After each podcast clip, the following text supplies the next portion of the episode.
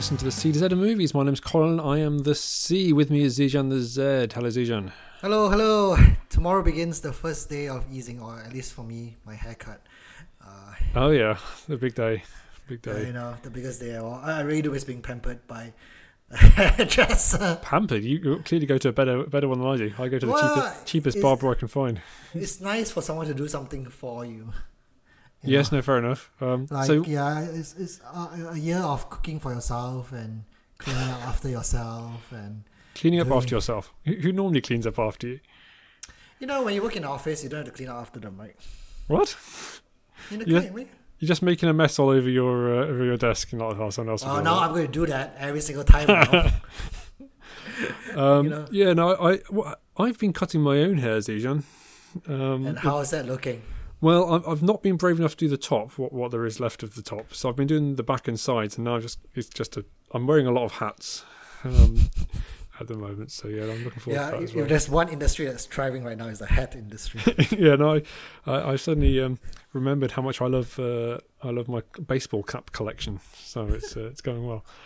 Uh, we're talking about 1991 in film uh, today, Zijan. It's going to be interesting. um, we're also uh, looking back at the films of Kevin Costner. Uh, we've got a quiz on Sherlock Holmes. We're looking at 1955's Marty and much, much, much more. It's an action-packed episode uh, filled with really? excitement. Oh, it is. I'm, I'm. This is. I'm trying a new thing where I build it up. You know. Ah, okay. It's okay. Fair enough. It's like because I, I, I, I, know you'll knock me down. So just, uh... I'm not the wet blanket in this pairing. You're calling me a wet blanket? wow. Um, okay. No, fine. Um, just say what you really feel. No, don't cut a guy's hair for a few weeks and suddenly becomes mean. Um, we. Uh, might slip in uh, some BAFTA results as we're doing this because we're recording this on Sunday evening as the BAFTAs are happening. But we'll start uh, with some uh, some movie news. Zijan, what have you got? Uh, I've got Godzilla versus Kong has oh, been yeah. breaking lots of pandemic records recently. that, that's not a thing. It is the thing. Pandemic records. Sorry, that's me being a wet blanket. Tell me more about these pandemic exactly, t- these pandemic records. um, well, it's gross close to 300 million worldwide which is a lot more than what you expect a Godzilla vs Kong film would gross. Is this mostly in China because they're the only ones still going into cinemas? Probably, yeah. yeah. And especially given the records of Tenet, which was supposed to be the savior for cinema when it came mm, out, yeah, and. Wonder Woman 1984, which was supposed to be the second savior of cinema after Tenet failed to save cinema completely. Yes. Um, it, it all boils down to a giant ape fighting a giant lizard. So we're saying Godzilla versus Kong is the savior of cinema. Is that what we're saying? Exactly what I was saying. Uh, it's also the most successful launch item in HBO Max's history. Um, if if people care about HBO Max and all that, but three hundred million worldwide. HBO Max's history, which is what six months. Yeah, it's a short, Less short than history. That? So what? A bigger opening than Snyder Cut. Yeah, that is interesting. Okay. Yeah. Um. So I don't think it's come to cinemas over here. Well, I'm confident it hasn't because cinemas aren't open. But I'm assuming are they open next week? I don't know. Um. I have no interest in seeing this really. Really? I saw, I saw the first Kong. Uh, I thought it was all right, and I've I've not bothered watching the Godzillas. I've watched quite a lot about this film actually, so I know all the plot points and everything, and it's utterly nuts. If the cinemas were back open, Colin, and the only film that's going to be showing in the cinemas are Godzilla versus Kong, yeah. you're going to tell me you're not going to go. I'm to not going to. I, I I know that we're all supposed to be in love with the the cinema experience, but it takes me quite a while to position my mask so it doesn't steam up my glasses. So that's a big part of the the cinema going experience now. And to be honest, I'd rather sit at home and watch something on Netflix than go to the cinema to watch Godzilla vs Kong. Whoa. Sorry, whoever it is who's directing Godzilla. I, I, I, was kind of slightly interested in it, and then I, I discovered more about it.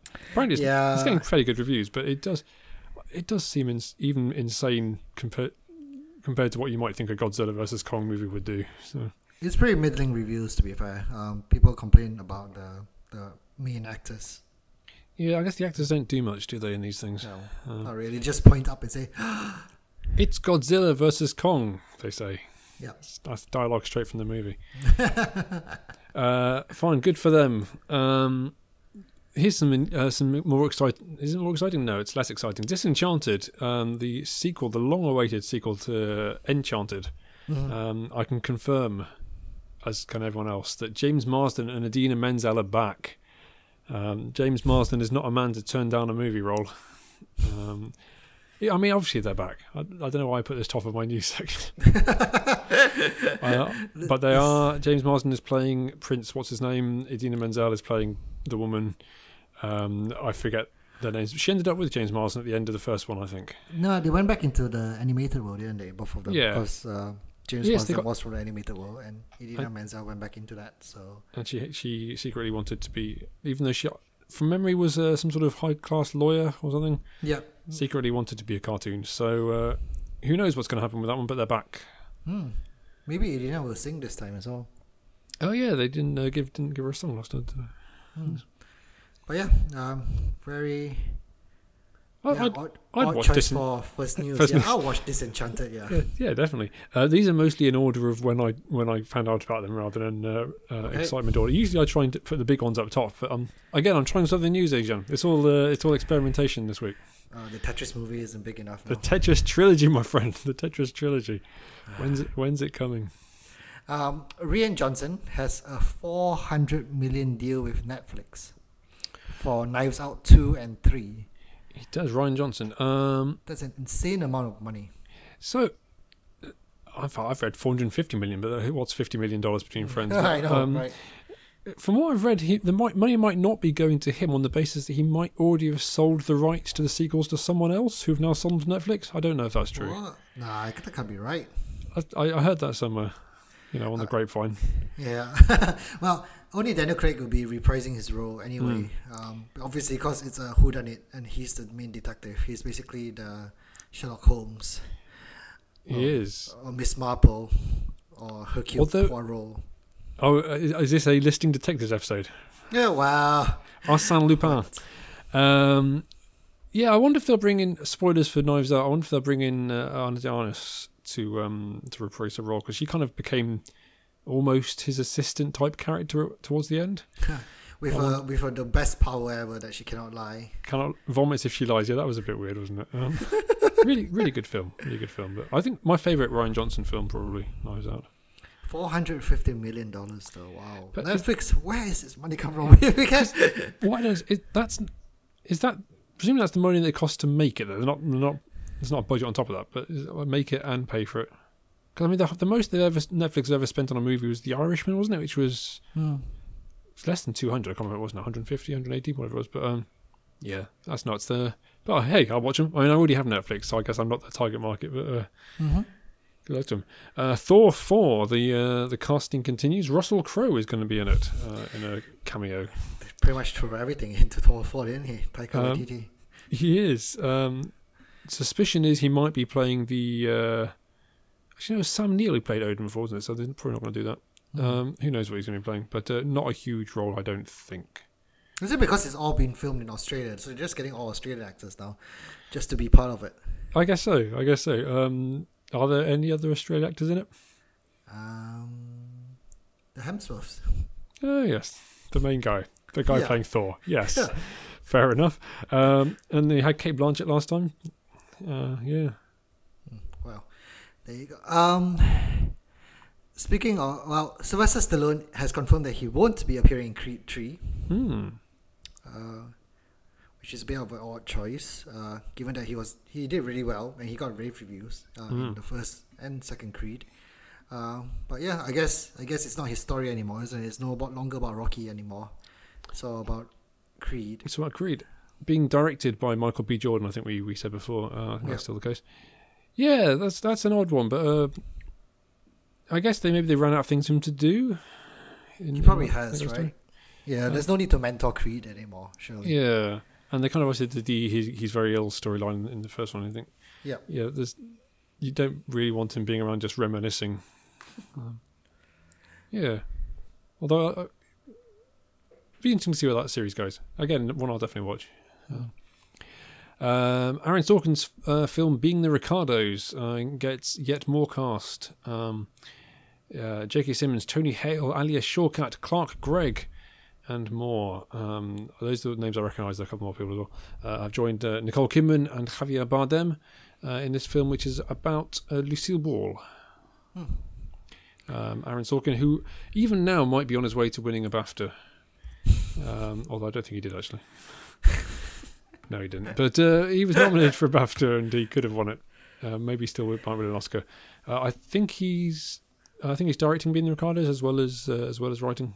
Okay, well, I mean, he's in the directing chair now more than writing as well, right? So. Well, I think I mean probably just as much as writing. I think he, he writes everything he directs. Um, but yes, he's uh, having. I think his directorial debut was uh, Molly's Game, which is really good, and obviously Trial of Chicago Seven. So yeah, um, he's he's also. I mean, he's worked with some great directors. Obviously, um, David Fincher and um, Danny Boyle. Mm. And now he's going alone. Why yeah, not? Well, why not? Right. Um, take sole credit for everything, if you can. Yeah. yeah. He's uh, um, in fact he even had a cameo in the Social Network, I think. So he's even doing the acting bit. well, if you have a vision, why not, right? Absolutely. Mm. Uh, Steven Yeun, uh, from back from Minari's success, uh, is to join uh, Jordan Peele's next horror film. Oh yeah. Mm. No, no other news. no, no other information is about this yet. But yeah, but that's the latest. Good for him. I will not watch it because I don't watch horror films, but I, I hear they're very good. Mm. Um, Get Out and uh, and Us, isn't it? Were very uh, yep. very well received, um, but not by me. Uh, Phoebe Waller-Bridge, who I believe um, got involved in the writing of uh, of No Time to Die. Whenever we finally get that, um, she's going to be in Indiana Jones Five, apparently. Nice. So uh, I think that that's long gestating. I mean, it, it's now been what has it been? Fifteen years since Indiana Jones Four maybe a bit less, but um, been quite a while. And uh, and Harrison Ford loves the character. Yep, so course. he still wants to bring it back, um, despite that no one really liked Indiana Jones four, and everyone thought he was too old at that point. Fifteen more years. What else? What, yeah. what, what, what could happen? I don't know what they're going to do. Is because they, they tried the whole passing on the the the, the whip and hat to uh, to young Shia LaBeouf, which um, I doubt he'll be returning. So they they can't really do the whole pass it on to the next guy thing. Maybe they'll no. kill him off in this one. Ah, uh, how cheery, Colin. uh, John Williams will be returning to compose the score, though. That's the. I. Yeah, that's good. Do you reckon he'll just get a CD of his old stuff? Like there you go. uh, John Williams, the most, uh, the guy with the most Oscar wins ever, uh, right mm. now. Yeah. Fair play to the lad. Hmm. I have not much news left. The last bit of news I have is that uh, Paul Dano will be playing a version of Steven Spielberg's father in his next film. This mysterious so, film that's kind of based on his childhood, maybe. Yeah, kind of based loosely, sort of. it's it's a bit odd. I have no idea what it's going to be like, but yeah. Yeah, but it sounds uh, sounds positive. Sounds good. Um, uh, Sony films uh, are coming to Netflix. They've signed a, a, a exclusivity deal with them. Um, so this I think made headlines on the basis that Spider-Man films be going that way. Um, but in fact, they've signed up. I think every Sony film, or certainly the big ones. Um, so that's another more splashing of the cash by Netflix. Um, they're not content just with having Knives Out. They're also going to have Spider-Man. This, I do want to. I, I say we talk about this sometimes, uh, but I, I, have Netflix, I have Disney Plus, um, and occasionally I do an Amazon trial. But that's yep. that's it really. But uh, Netflix does seem to be uh, sensing the competition and deciding to crush them all. Um, well, good, good for them. Good for us, right? That's the thing. Yeah. Yeah. Good for yeah, us, got, Netflix uh, account holders. I'd rather have just one or two that I need to get rather than uh, 15 or something. Yeah. Uh, and Zijan, there's some more exciting news. Um, for those people who remember our end of year predictions, um, which we haven't. We, we've got an episode slotted in towards the end of the year where we'll look back and check to see what happened and um, and make some new predictions for 2022.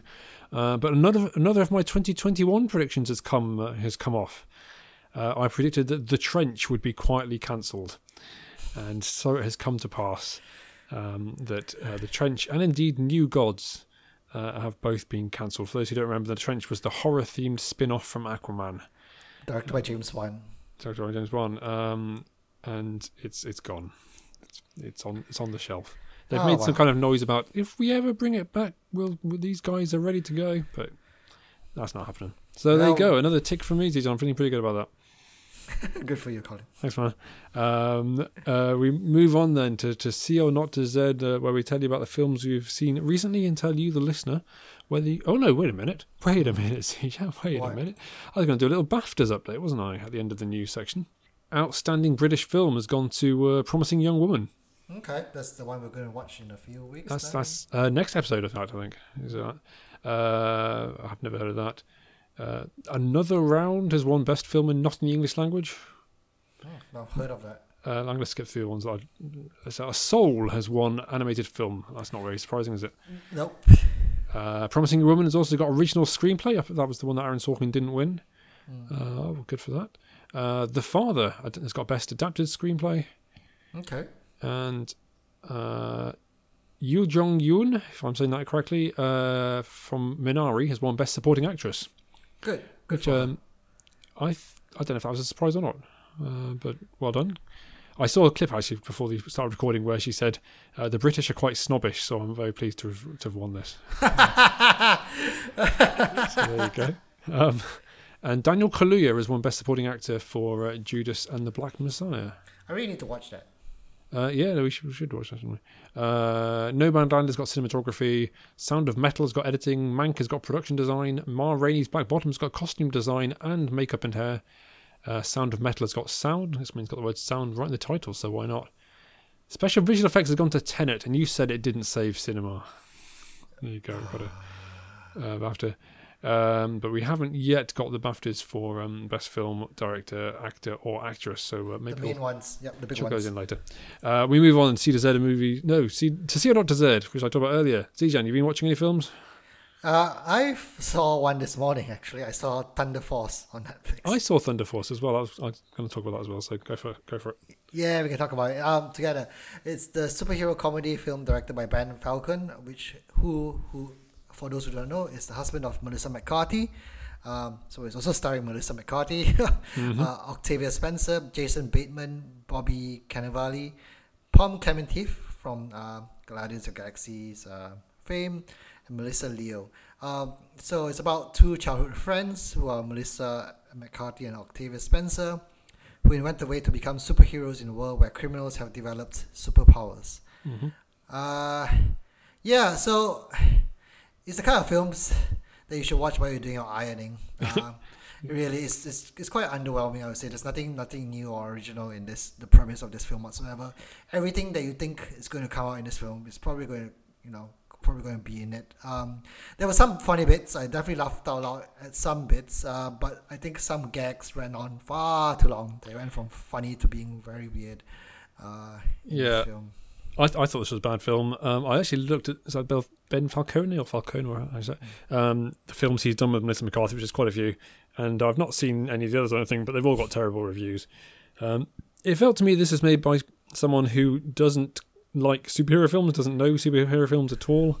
Yeah. it felt very kind of I don't know 2005 kind of just ignoring all of the developments that have happened. It's like it, it even had like comic strip panels at the start. I think I've I've not seen a film do comic strip panels since Ang Lee's The Hulk, maybe. Um, Sky yeah. High, yeah, uh, yeah. The, I didn't feel.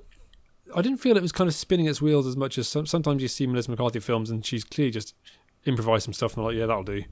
It didn't feel quite that loose, but still, yeah, not good, not good performances. Jason Bateman, I don't, I like him when he's got good material, but his material here was awful. Hmm.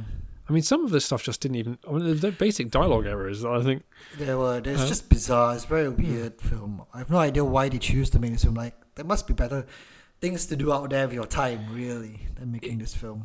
Yeah, it feels like Ben Falcone and Melissa McCarthy said, "Oh, the superheroes are big, and we like making comedies. Let's try and put that together." And it just, yeah, it wasn't. It wasn't good. It wasn't worth watching. My my favorite part of it is when uh, one of the characters says that the um, we're up against two chicks in their forties. Um, both Octavia Spencer and Melissa McCarthy are fifty. Uh, I thought that was um, was a bit of, bit of sneaky de aging going on there. But yeah, no, I, I like Octavia Spencer, but she wasn't very good in this. And in fairness, she wasn't given much to do. Yeah, it's The- well, the it's there on Netflix. It's there I on mean, Netflix. Like, I, yeah, I'd say don't bother. You say we do it if with the ironing. do it with ironing. I mean, like Netflix has all the money in the world, right? So there you have lots of choices there on Netflix. Better choices. Yes, there's there. there's much better stuff than this. Um, I also watched these. I also watched The Emperor's New Groove Oh, because because you said it was I highly should- recommend I it, should, I yeah. watch it. Um, I found it quite funny. I think it's probably of its time. yeah. a lot of a lot of the humor uh, feels a little bit dated, not in a kind of bad way, but in terms of this I guess quite um, meta in some ways and kind of Hmm. commentating about the, the about the humor and stuff is, is Which is quite clever back then, though. yeah, it was. I mean, it's quite clever, quite funny. I, I'd say at the time, but it's been done to death a bit. So, um, yeah, so I enjoyed it, but I think probably would have enjoyed it more if I'd seen it Hmm. twenty years ago, Which is how old we are. which is when it came out. Was it about then? Uh, yeah. Uh, yes, but take a note, Zijan. Take a note of two things. One, uh, you recommended this film when I watched it, and two, uh, the Tom Hanks classic Castaway is uh, is on Netflix right now. I do watch films that you recommend, Colin. I really do. I watched Edge of 17. You did watch watch Edge of Seventeen, and and uh, and I got rave review from you. Yeah, it's very good. It's very, very good. I Well, did enjoy it a lot. So there you go, Castaway. We should do an episode on Castaway. Maybe, yeah, maybe they'll get me to watch it, right? Yeah, Maybe. If all else fails, do an entire episode of Castaway. Would you believe me if I told you that it won a Best Picture Oscar? No, he didn't. No, it, it didn't. Um, oh well. Uh, fine. Let's move on. Let's do some actor factor. Let's, we didn't have time for it last time, so let's talk about the films of Kevin Costner. Uh, this was off the back of we did look back in Oscar to look at um, Dances with Wolves. Uh, Zijan went for the four-hour version. I went for the three-hour version. Uh, I really wish there was a two-hour version I could have watched. Um, Zijan, have you seen other other Kevin Costner films? Mr. America himself. Yeah, well, I'm pretty sure I've seen glimpses or, or I've seen some films that he's been in before, but I don't really remember the whole thing Okay. because um, I wa- yeah, cause he he was big in the early '90s to the mid '90s, uh, if I'm not mistaken. Mhm. Um, so he a lot of his films. My parents watched his films, and I do recall watching them as well. But I don't recall any of the plot now because I was like five Okay. till ten then. So um, yeah, it's very hard to bring back memories. So so I'm pretty sure I've seen The Bodyguard before. I'm pretty yeah. certain I've seen um, Waterworld before, Hmm. and I'm pretty certain I've seen Robin Hood, Prince Prince of Thieves before as well. So all three films, which are are quite big films for him. Um, I mean, Dances with Wolves is always going to be his glory, uh, glory film, right? Back in the, uh, back in those days. But yeah, I'm, I'm definitely seen all four of them before, and I do remember back then that I quite enjoyed Waterworld, probably because I Oh was yeah. yeah, I was 10 or 11 or 12 and you know, I didn't know how badly it was slated by the critics at all. Like, I mean, it's a guy who developed gills. I've not I've not actually seen Waterworld, but yeah, it um, cost phenomenal amounts to make, didn't it? And it basically ruined the studio. Did it, did it ruin the studio? I, I, think so, yeah, because it's literally about a planet which is pretty much all submerged by water, apart from a few, uh, few platforms here and there. And then Kevin Costner plays this guy who suddenly develops, you know, uh, he has this evolve, adaptive evolve uh, evolution, right? He starts developing gills and be able to swim quickly. So, yeah, uh, you know, ten year old or eleven year old me, I can't remember how old I was back then when it came out, but didn't mind it that much. So, uh, uh, to my surprise, when uh, I I come back from it and see how you know now that I'm older, Yeah. uh, to see how, how much it's been stated. I'm not. I've not gone back to watch it again. Uh, Right. I'm, I'm not going to go and watch it again, given how bad it's Yeah, gotten. I mean But, you're yeah. right because he, he was a huge star in, in the in the early to mid '90s, and then yeah, that one uh, and and a couple of others like were really big flops and kind of killed his career, and hasn't really come back. I mean, he, he does a lot of supporting stuff now, Yeah. um, fairly successfully, but in terms of actually kind of being the lead in something, I don't think he's been the lead in a in a successful film since Waterworld. uh, well, a successful film, probably not since Oh. Robin Hood, maybe, but um, or Yeah. JF, JFK perhaps. I'm not sure which was first. Um, yeah, so I've seen. a few- I saw the JFK. I've seen, which uh, was way too long. It's, it's it's kind of this good courtroom drama in the last half hour, hour or so, but there's a lot of build up, and it's basically Oliver Stone's mad conspiracy theory that the government killed JFK, and Ol- Oliver Stone's a bit nutty, um, but he's good in it. Uh, Field of Dreams, I didn't really like. It's a uh, baseball film, but about you know ghost baseball players. Um, Why you not, right? Why not? You, you'll know the phrase, um, which is also misquoted. I'm probably going to misquote it now. Uh, build it and they will come. Or if you build it, they will come. I think it's often. Uh, the Untouchables before that, where he played Eliot Ness, bringing down Al Capone, um, is really good. Really good uh, film. Uh, one, of, I, it's the earliest of his films I've seen, so maybe it was it was a big calling card for him. I guess. Uh, Robert De Niro plays Al Capone. Uh, Sean Connery is in it, uh, and well worth seeking out. You've not mentioned. Uh, I guess we've all let's brush over. But obviously, he's in Man of Steel, Batman v Superman, Yeah. and uh, he got credit in Zack Snyder's Justice League because I think they had his voice in it. Um, which I don't think he did. well, well, good for him. Indeed.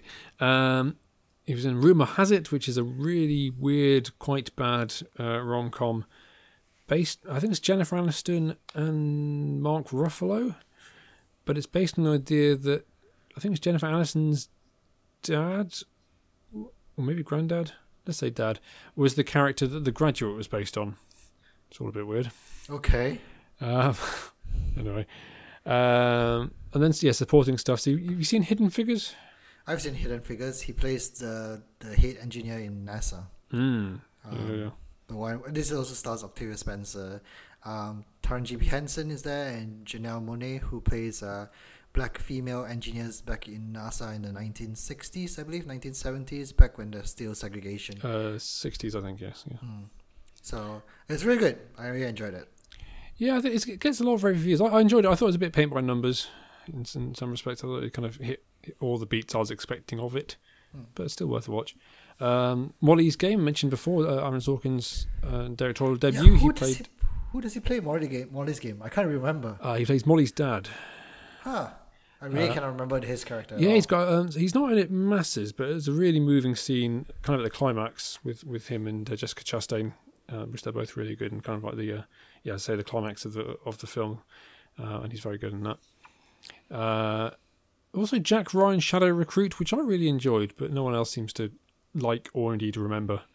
It was the it was the Chris Pine reboot of Jack Ryan of the many reboots of Jack Ryan, uh, and was my favourite of the Jack Ryan films actually. Um, but yes, I, it uh, didn't spawn the, the series they were hoping for. I think.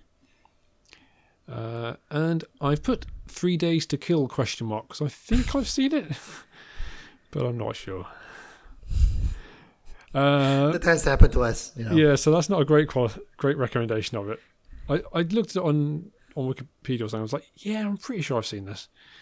Um, but there you go. Uh, so Zijan, what's your favourite uh, Kevin Costner film?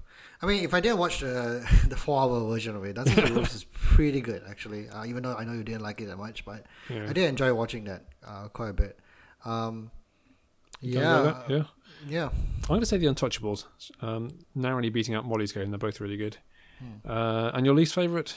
It would be one of the Justice League one. Be Batman vs Superman. Yeah, me too. Yeah.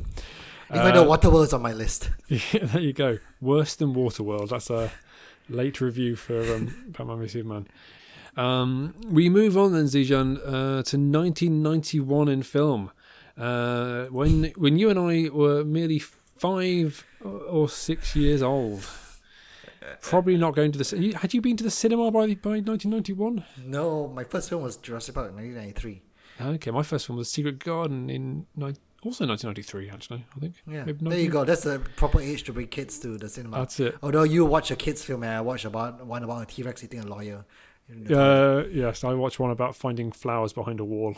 Yeah, Um, and I watch Velociraptors basically garroting people up. so yeah, there you go. Set us up for life. Um, exactly. uh, fine, but we've we've we've uh, got the power of uh, DVD and slash or Netflix to to watch uh, old films. Although, as it turns out from my list, not as many as I thought I might have done. Um, but I'll tell you what, Zijan, I'll tell you what, I messaged you this so so you already know, but our listeners don't. Um, my, my dedication to the C to Z of, of movies is such that I bought three films from 1991 on DVD after doing my research, and I have watched two of them. That's So, three more than I have. I, I assumed you wouldn't. Uh, have bothered. A year of little faith. I mean, correctly in this case. uh, but I appreciate the biblical reference. Nice. Um, let's let's talk as we always do the top ten box Yep. office smashes. And let me tell you, Zijan, this is a year for for spoofs. People loved a spoof movie in 1991, um, which surprised me a little bit. Coming in at ten is Hot Shots. Uh, the Which Charlie spoof Sheen uh, spoof of Top Gun, among other things. Hmm. Uh, a film which I saw several times before I ever saw Top Gun. You seen Hot Shots? No, I've not seen Hot Shots. Oh, it's great fun. it's a good old time. Um, I, I don't mind a, uh little a little spoof film every now and again. Okay. I think they can be a bit hit and miss, and they, they tend to be just throw lots of stuff at the wall and see what works. But um, uh, it's a good one. It's a good one. Um, okay, in nine is Cape Fear. Uh, not the original, obviously, uh, starring Gregory Peck. It is the uh, Robert Duvall, I think. Hmm. No, not, not Robert Duvall. Can't remember his name. Anyway, uh, it is the Martin Scorsese remake, uh, starring Robert De Niro and maybe Nick Nolte, but maybe not.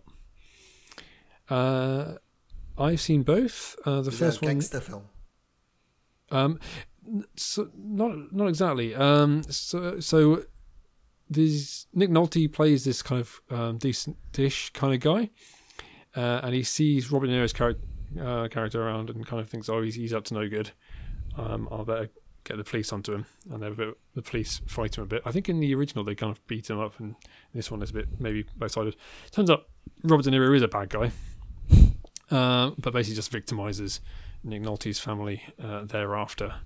So it's a, just this thing of him um, coming after them, and they go and escape to Cape Fear on a on a boat, and he comes to the boat and they uh, tries to kill him.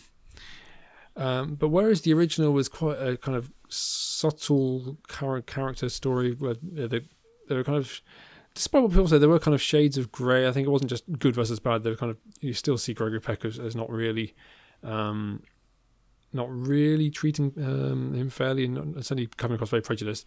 It's quite a kind of a, a well built kind of the drama, the tension builds. This is just a really garish, out there kind of mad camera tilts and flashy cameras and all the stuff. Um, and Robert De Niro is this over the top monster. I think it might be my least favorite Martin Scorsese film that I've seen. I just, it's an interesting take on. it. I suppose if you're going to do a remake, you might as well make it different to the original. Yep. But um. Doesn't really hold up for me uh, as well. I've only seen it once. I watch it again. Hmm. Uh, I think it's Nick Nolte. Anyway, uh, number eight, The Addams Family, a film I have not seen. the creepy and the cookie, Colin. That's what I understand. And they're also forever being rebooted. Um, I think we've got another one coming up soon. It's very popular, isn't it? Uh, well, at least the theme song is very popular. Yeah, I think it's not as popular as the, the rights holders would like it to be. No. Because I'm sure they do TV series and animated series and stuff every now and again. And But you know, some of the characters from the Addams family, I mean, the characters do stand out. I get it mixed up with the monsters, but there's there's that thing, there's a hand, right? Yep. Things. Um, and there's the mum and the dad and the daughter, Wednesday. played by Christina Ricci, I think. Mm-hmm. Uh, I think. Yeah, no, I've never seen it, but I, I, it's in the zeitgeist, you know. Mm, yep. Uh, next up is Naked Gun Two and a Half: The Smell of Fear. More spoofs. Now, uh, I am assuming you've not seen the Naked Gun trilogy. Nope. Definitely I not. don't think they have aged well. I really enjoyed Police Squad, the TV series that this kind of came from, but again, it's kind of classic spoof. Uh, fifth. Now, this is the uh, the the probably the one that's had the biggest impact this year. Yep. Um, uh, it's the Silence of the Lambs. It won five, uh, the- or the Big Five, Big Five, Oscars, um, which is only the third film ever to do that. Um, director, actor, actress, um, best film and best screenplay, or one of the best screenplays. So I know before this episode you've not seen Silence of the Lambs. Is this one of the three films that you bought? Uh, no, previously I'd watched maybe the first twenty-five minutes or something, and then watched the rest of it in fast forward because I was too scared. Okay. Uh, and that's that's still where I am with it. Fair enough. I, I've seen it through. Um, it's not scary. I would say. I think. Uh, I disagree. Hannibal, I think Hannibal Lecter is obviously a very, very famous character. A very. They Uh, it's one of those films I'm sure is great, but I just can't watch it. Um, And to say it, its massive list of Oscar wins or big Oscar wins becomes less impressive when you see what it was up against. But we'll come to that. Um, number four is Hook. Have you seen Hook?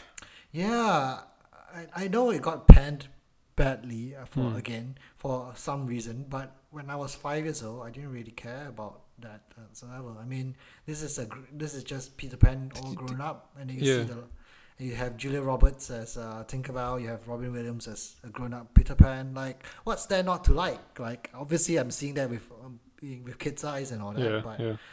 yeah, Yeah, I don't, I don't mind the film at all. Um, Steven Spielberg, I think, has, has been critical of it um, after after the fact. I was, by by coincidence, I watched a YouTube video um, this week all about Hook and basically t- having a, another look at it, and basically with that same thing, saying yeah, actually there's a lot to enjoy there, and saying yeah, yeah there are bits that don't work quite so well, and Robin Williams is much better as a kind of Peter Pan type character than he is as the the lawyer who is saying he's never been Peter Pan, which is what he is for, for much of the film. But they make the good point that it, is, it look the, the the setting, the stage looks very unrealistic. Um, but it looks basically like it's a looks like it's a theatre. It looks like it's set up for a musical. And Hmm. apparently there was at one point a plan to make it a musical, and then it wasn't. Uh, Oh wow, I didn't know that. uh, yeah, but yeah, there's, there's I think there's there's a lot to like in this film, but um, Exactly. Yeah, I mean, it's not perfect. But it's a Peter Pan film. Peter Pan. It, it might be the best Peter Pan film apart from uh, apart from the Disney classic, which again I've not seen since I was about eight, so maybe hasn't uh, lived up. But, um, uh, speaking of Disney classics, uh, a tale as old as time in number three is Beauty and the Beast, a film I've not seen, um, but I have seen the remake. The, the, oh god, Colin. the first Only animated because you made me watch the remake. In fairness, no, that's true. The first animated film to be in um, to be nominated for Best Picture. mm. Uh, that's Beauty and the Beast. It's it's a, it's a classic for a reason. Colin hates it because he hates talking candelabras and talking walking clocks and all that. So don't take his um taste out. in yeah, it, it's great. It's great. Some of the best music comes from Beauty and the Beast. Some of the most memorable memorable music comes from Beauty and the Beast. And you're saying before that you know the remake. Why why do a remake of something?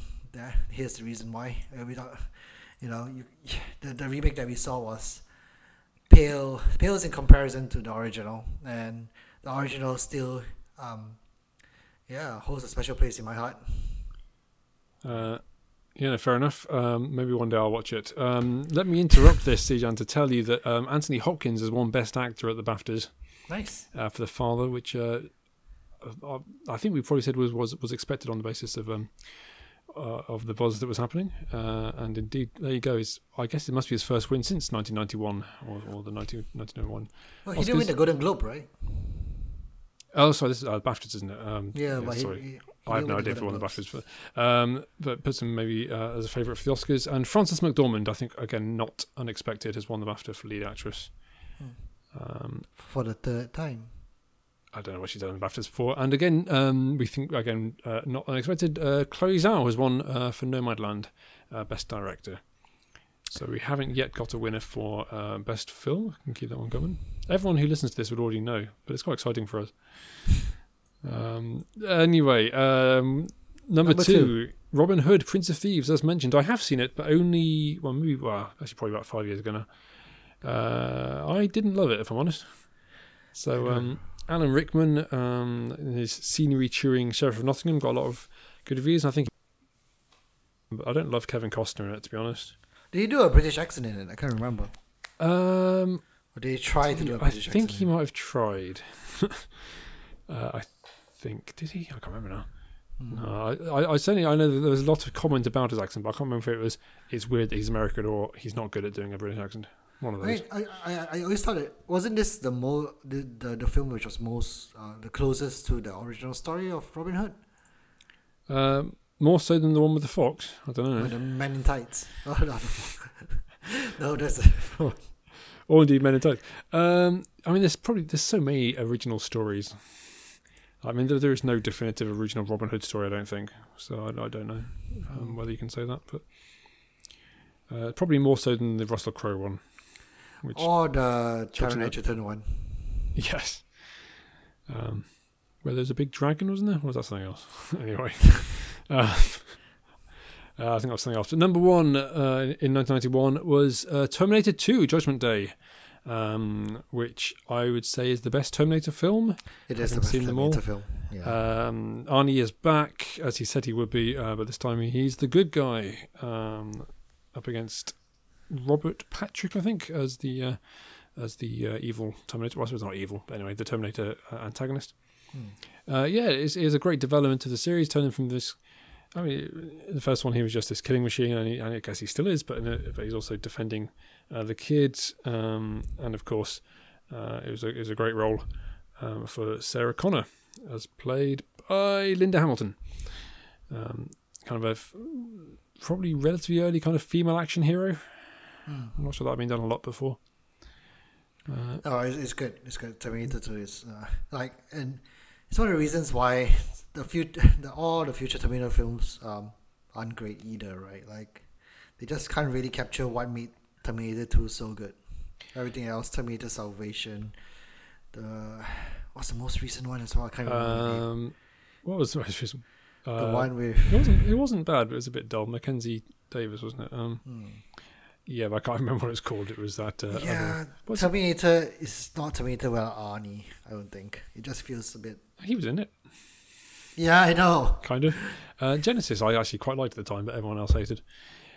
Uh, it's a weird top ten looking at it compared to what the so I mean, some of these are big budget. I mean, Terminator Two was big budget. Hook was big budget, I suppose. Um, but I mean, yeah, say having Naked Gun and Hot Shots in there, it's very much of its time. Two uh, two um, Kevin Costner films just to prove what we we're saying. Uh, let's talk then about the Oscars. Um, I've only actually seen five films that uh, that had Oscar wins or nominations this year uh, Okay. that, that aren't in that list already. Um, so Thelma and Louise, uh, which is uh, Ridley Scott. It's it's one of his best films, I think. Um, so it's two women on the run, uh, famously driving their car into the Grand, Grand Canyon. Canyon. Yeah. Um, at the end, I don't think that's a spoiler because I think everyone knows. Um, but apart from a couple of weird missteps, including a bit where they lock a policeman in his boot and leave him to die, basically. It's, uh, Well, they're on the run, right? is played for laughs. Um, it's I mean he didn't he doesn't die, but yeah, anyway, uh, yeah, young Brad Pitt is in it. So Uh, it's Randon, isn't it? Susan Sarandon and Geena Davis, yeah, yeah, as, as as the leads. I can't remember which one's Thelma, which one's Louise, but one of them's one, the other one's the other. Uh, yeah, it's it's a really nice, well, not nice. That's the wrong word, but it's a really good um, story of kind of female friendship and desperation and um, driving over canyons. Uh, so well worth well worth a watch. Uh, Thelma Louise. I think it's, it's pretty much, I say, apart from a little a few points, uh, has held up pretty well. Um, we've got Barton Fink from the Coen Brothers films. Um, probably not amongst my favourite Coen Brothers films, but not not a bad one by any means. Um, about a guy who is a writer, I think, and he's stuck in a hotel that John Goodman burns down.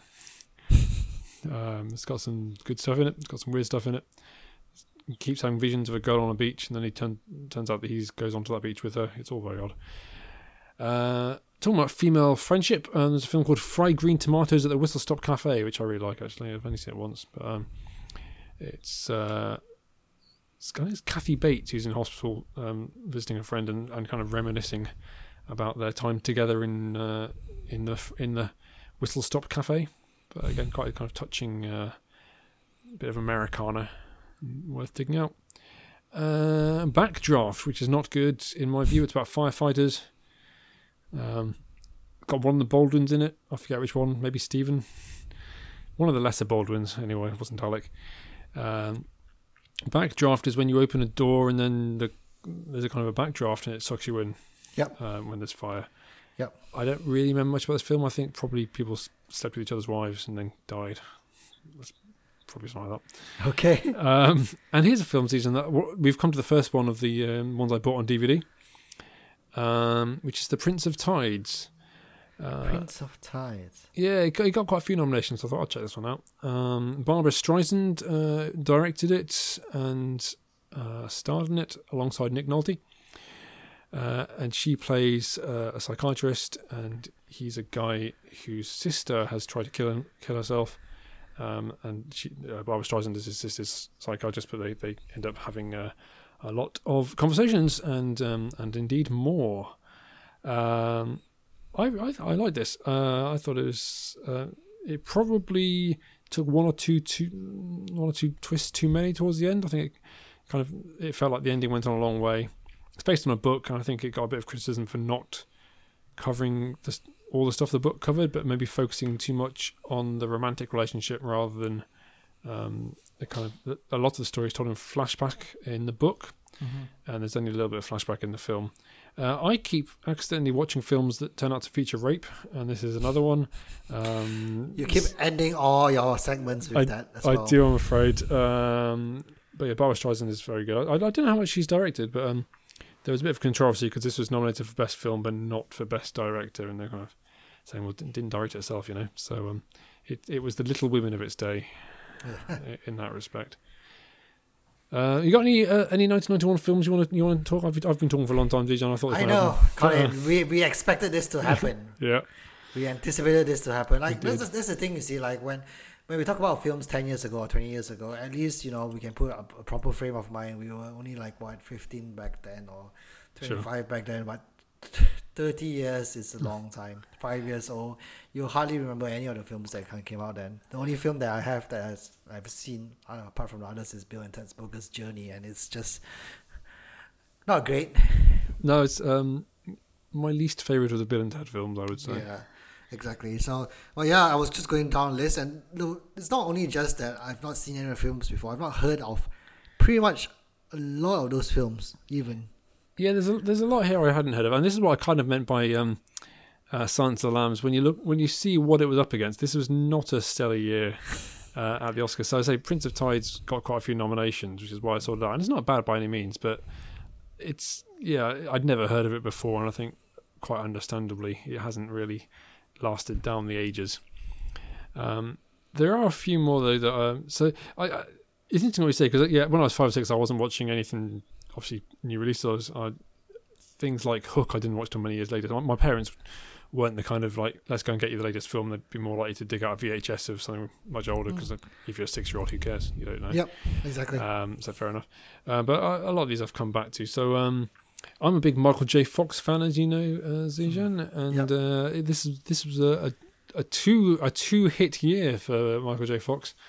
Um, with The Hard Way alongside James Woods, uh, where he plays an actor who wants to um, uh, who, who wants to research his next role by going undercover as a policeman, and James Woods is the policeman.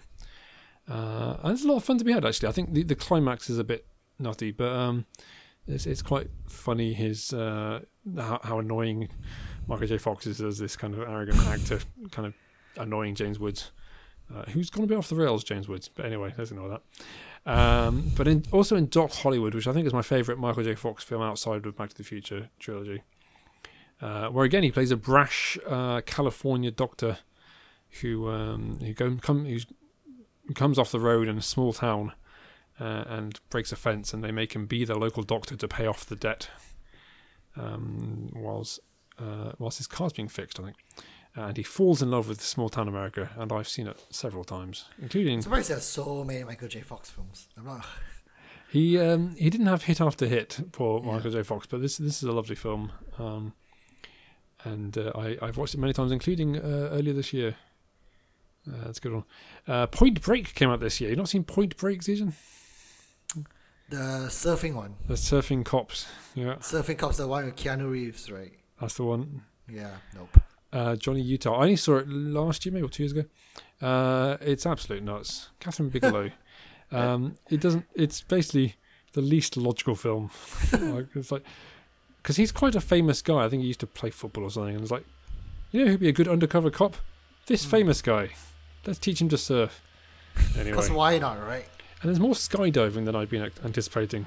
Um, in a surfing film. In a surfing film. Cops. Yeah, about yeah. Um, and I, I, I'd seen clips of it from Hot Shots, so I, I was expecting him to uh, to shoot wildly in the air, and so he did. Um, I can. Oh, City Slickers is a nice film. That was this year. Um, Billy Crystal, um, Bruno something or other, uh, and about three guys going onto a dude ranch, uh, and it's worth it's worth checking out. Uh, the only other one I've got is the, the other one I bought on DVD, Zijan, um, which is The Man in the Moon. It was the film debut of Reese Witherspoon in 1991. Uh, it's a it's a coming of age story. She is, uh, I think she's playing a 14 year old. I think she was 15 at the time. Oh. Um, girl growing up uh, in Louisiana uh, with her 17 year old sister, I think, or 18, slightly older sister. Uh, and she she discovers boys. She goes to uh, various different stages of, of uh, grief and uh, happiness and all sorts. Um, but yeah, it's, it's kind of a classic again, classic Americana, classic coming of age story. Um, a little bit melodramatic at times, but uh, worth worth seeking out. I think if it's on streaming anyway, I bought the DVD, but um, okay. I had fun with it. So I think if, if it popped up, you could do a lot worse yep. Uh, than watching it. The Man in the Moon, which uh, is so called because um, their mum used to tell them to take their problems to the Man in the Moon. Something that is mentioned in the first scene and kind of paid off in the last scene because it pans back to the moon, but otherwise not really touched upon at all. um, so it's a little bit odd. Uh, so that's 1991. Um, a stellar year. It's not. It's not been. It's it's not. There's there's some big hit. I mean, Terminator 2. Uh, obviously, um, uh, obviously, Silence of the Lambs. But there's a lot of stuff that hasn't stood the test of time there. I think. Yeah, well, I think you'll find that the older, yeah, the older it is, I think it- it'll be harder to find many films of Yeah. sufficient quality. Well, you say that. I mean, 1994, for example, if we ever do that, I mean, that was a classic year. So many great films in 1994. Um, 1991 just seems to have been a bit of a dud. Hmm. Mm, Maybe that's harsh. Well, good for Silence of the Lambs, though. Good for Silence of the Lambs. Well done, uh, Anthony Hopkins, and well done again on your BAFTA. Uh, Nomadland has won Best Film at the BAFTAs. Front Uh, runner for which the Oscar win, right? Not surely. surprising. Yeah, no, I think, as you say, definitely the favourite. And comes out, we're going to do an episode on that at some point in April. No, May, I guess. Yep. Maybe. I can't remember when it comes out. Um, but yes, it's coming out on Disney Plus. Happy days for me. Uh, we move on then to uh, look back in Oscar when we talk about films that won the Best Picture Oscar, uh, including and not limited to, um, except it this time is limited to, uh, the film Marty. Zijan, tell us about the film Marty. Well, Marty is well known for being the shortest Oscar-winning film out there. It's it- okay, it's not well known for that, but it's definitely well known now. it's definitely good trivia for Yes. those out there because I had to look it up. I need to watch something short this time around, I Yep. did. So that's Marty. I think it only went up to cock up to. You've got nothing else to say about it other than that it's short. it is very short. It's- no, I'm Um, not. I'm not disagreeing with you. Um, I think it goes up to like one and a half hours. yeah, I think it's 80, 88, 88 minutes. Yeah, hour and twenty-eight. Yeah. Honestly, right, if more films are that short, I would really appreciate that. You make my. you, yeah. Uh, So it's a 1955 film, romantic drama film directed by, I can't pronounce his name, Delbert Mann, his directorial debut.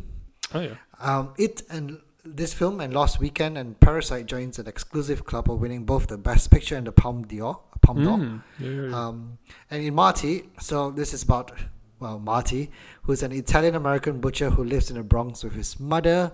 And it, it talks about how he suffers from um, anxiety. Um, all his uh, all his acquaintances are asking him to get married, Mm. and his family, his brothers are all married now, and his mom is pressuring him to get married. Um, this film is set over the course of it's quite short. It's just a weekend, uh, yeah, two days. so, yeah. yeah. So in this uh, in these two days, he uh, he met and fell in love with a girl. Uh, and yeah, it's a very simple but very effective story. I would say. Um, It's it's it's told very well. Um, it's there's there's no bells and whistles to it. It's just about a man who who worries that people won't like him. Uh, who meets a girl and they yeah. I really like this film. So it's based on a um on a te- on a telly movie, um, which is by Paddy Chayefsky, which I didn't realize he did Network among other things. Uh, um, I don't know how often they adapted TV movies into Oscar-winning films. Probably not very often. Um, but yeah, Ernest um, Bo- Borgnine, Borgnine, I don't, I don't know how to pronounce his name. Uh, as Marty's overweight guy, and as you say, quite um, he feels like he's going to die alone. Mm. I, I I do like this film a lot, but I could take um I could take less of what's wrong with you? You're 34 and you're not married. Well, all right. Yes, Colin, what's wrong with you? Oh dear. We It feels like you're projecting here. we haven't got time for that. Um, I, I think my um no, I, I really do enjoy the film. Uh, I think my only part which I didn't like was the why aren't you kissing me? Why aren't you kissing me? Yeah. it feels a little. I mean, maybe back in those days it didn't feel as bad, but right now it really feels very wrong. You can't expect, you can't force someone to kiss you just because, and make a big scene of it. It just feels really very uncomfortable. Yeah, I, yeah, that was weird. So, so um, they come back from the dance. They've had a great evening, and they try to kiss her, and she moves away. And he, as you say, he gets very angry. Yeah, And then she's like, "I don't know why I didn't want. To, I, I wanted to, but I didn't want to." And um, yeah, that that felt like it was there to pad the time out, which um, uh, didn't make a lot of sense. But yeah, it's, uh, I, I really like the the bits that were added. In fact, so um, so the the his mum and his must be his uh, was it his sister's mother-in-law maybe or something like that. Um, they kind of they they they move in together and things, but this kind of uh, it's a terrible thing to be a widow and and Uh, I thought there was some quite moving stuff there as as well. M- My only objection, I guess, is um, so he's quite a large guy, and I can understand he's like he's saying, "Oh, the girls no, never look at me because I'm just this fat, ugly guy." And then this girl, who he to her face describes as a dog, I know, right? Uh. that's not a very that's not a very endearing thing to do. Like, so yeah, why don't you settle for me? Pretty pretty Yeah. much, just mean- settle for me. I don't know whether in 1955 maybe her hair was crazy or something, but she's not an ugly woman. She was married to Gene Kelly, I discovered. Um, but yeah, this is kind of the idea that this woman is so hideous that no one looks at her and she gets left in the corner by herself, rousing end. I think, really? She just looks like a normal woman. I don't. So that, was confusing. Uh, yes, there's a lovely, lovely little story and, and um, tells you about the evils of peer pressure and um, the joys of respecting women. Yeah, that's true. Um, and more short stories, please, in the future. There you go. 88 minutes is now the limit. If they No can do- if they can cover it in 88 minutes and get all the bases hit, uh, why do you need to go any any longer? Yeah, I was looking up Ernest Bo- Bo- Borgnine, Borgnine, what his name is. He won the Oscar as well, right? For He won the Oscar Actor. and uh, he voiced a character in SpongeBob SquarePants. So Oh, go. really? So Wow. He's, he's had quite a career, that guy. Um, good luck to him. Fine. Um, let's. What what I didn't say before, Zijan, but I'll say now is um, questioning you on who are we going to do in Actor Factor next time? Oh, you see, I forgot that we were doing Promising Young Women because I have Carey Mulligan Yeah. on the list. Why not? Do both. Carey Mulligan. Uh, yes, but promising young young woman. Will, uh, we'll come back to that uh, because f- first we have the quiz, Zijan. The quiz. What, where, where are we on the quiz now? I, I've just lost track already. I about- think we'll. Uh, I think we've won one each and had a bunch of draws. Oh, okay. I think that's where we are because I was kicking myself last time.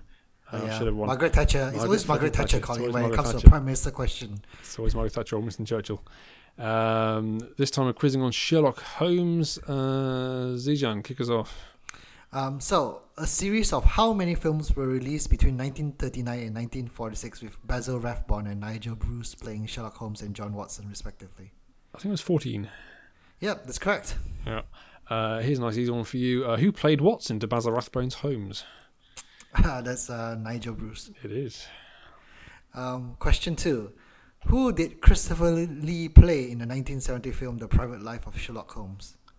Uh, I did see this. Um, There are only a few famous yeah, male I characters in Sherlock Holmes. think he might have been um, the brother whose name I can't remember.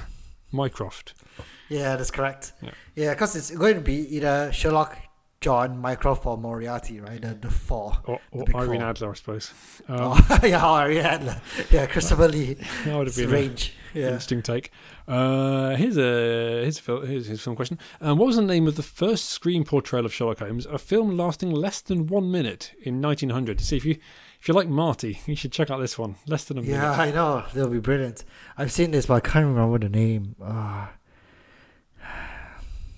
I've just gone with the original Sherlock Holmes, but I'm pretty sure it's not. It has end or something, but yeah, it's Yeah. called original. Uh, Sherlock Holmes baffled. Ah. I should memorize that. Uh, question three: Which film, based on the novel of the same name, sees Sherlock Holmes being treated for cocaine addiction with the help of Sigmund Freud? Uh, I believe that was the seven percent solution. That's correct. A film that I I want to see now based on having read about it. It looks quite good.